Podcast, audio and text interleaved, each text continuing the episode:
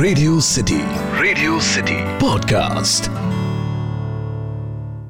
मजदूरों पर आपने न जाने कितनी कहानियाँ सुनी और पढ़ी होंगी। हेलो, हाय, मेरा नाम पंकज जीना है और आज हैशटैग किस्सा में, जो किस्सा मैं आपको सुनाने जा रहा हूँ, उसका हैशटैग है मजदूर।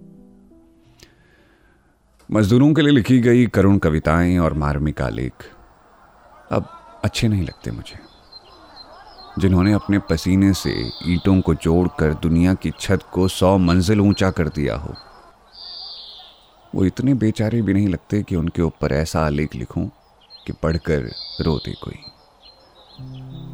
मेरे गाँव में मजदूरों के लगभग सौ घर हैं और सब दैनिक मजदूरी ही करते हैं।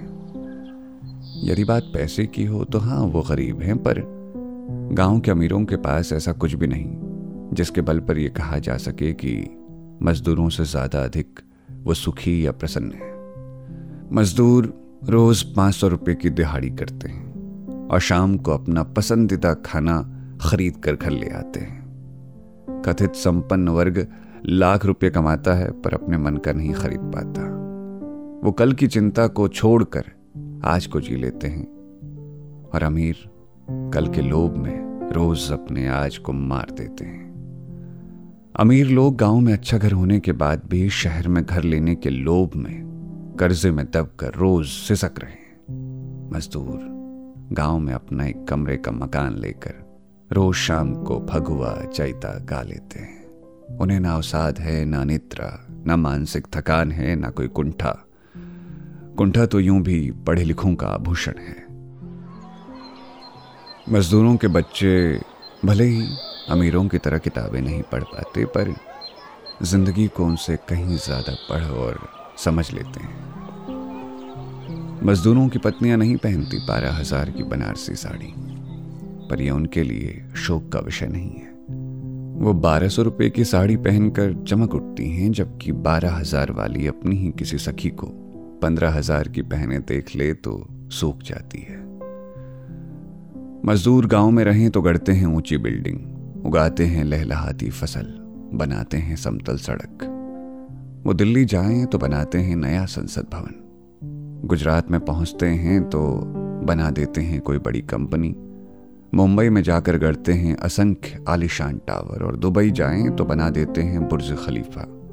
और फिर अपनी मजदूरी लेकर बिना लोभ, ईर्ष्या, द्वेष या कुंठा के चुपचाप लौट आते हैं अपने गाँव। वो निरी कहाँ है? वो शक्त कहाँ है? आप कह सकते हैं कि मजदूर खुद के लिए नहीं बना पाते आलिशान महल। वातानुकूलित कमरे लग्जरी गाड़ी या गोवा बैंकॉक का कोई टूर पर यह स्वीकार करना थोड़ा कठिन है। फिर भी ये सत्य है कि ये सारे संसाधन सुख तो नहीं देते। ये देते हैं बेचैनी, अवसाद, जलन, घृणा। सुख अब भी मजदूरों के पास ही है। ऐसा नहीं है कि उनके जीवन में पीड़ा या शोक नहीं है, पर वो पीड़ा और शोक तो सबके जीवन का हिस्सा है ना? और अब तक ऐसा कोई साधन तो बन नहीं पाया जिससे इस पीड़ा से मुक्ति पाई जा सके। बल्कि ये भी सच है कि समय की एक बराबर चोट किसी गरीब को कम दुख और बेचैनी देती है और संपन्न को अपेक्षाकृत अधिक देती है। हाँ ये अवश्य है कि कथित सभ्य और संपन्न वर्ग कभी भी मजदूरों को उनके मन मुताबिक सम्मान नहीं दे पाता। पर इसमें भी मजदूरों की कमज़ोरी नहीं। ये तो सभ्य लोगों की असभ्यता हुई ना।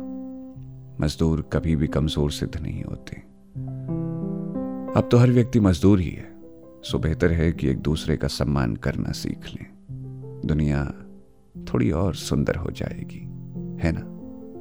तो ये था आज का हैशटैग किस्सा, जिसे लिखा था सर्वेश तिवारी ने। सुनते रहिए रेडियो सिटी, मेरा नाम है pancheggina.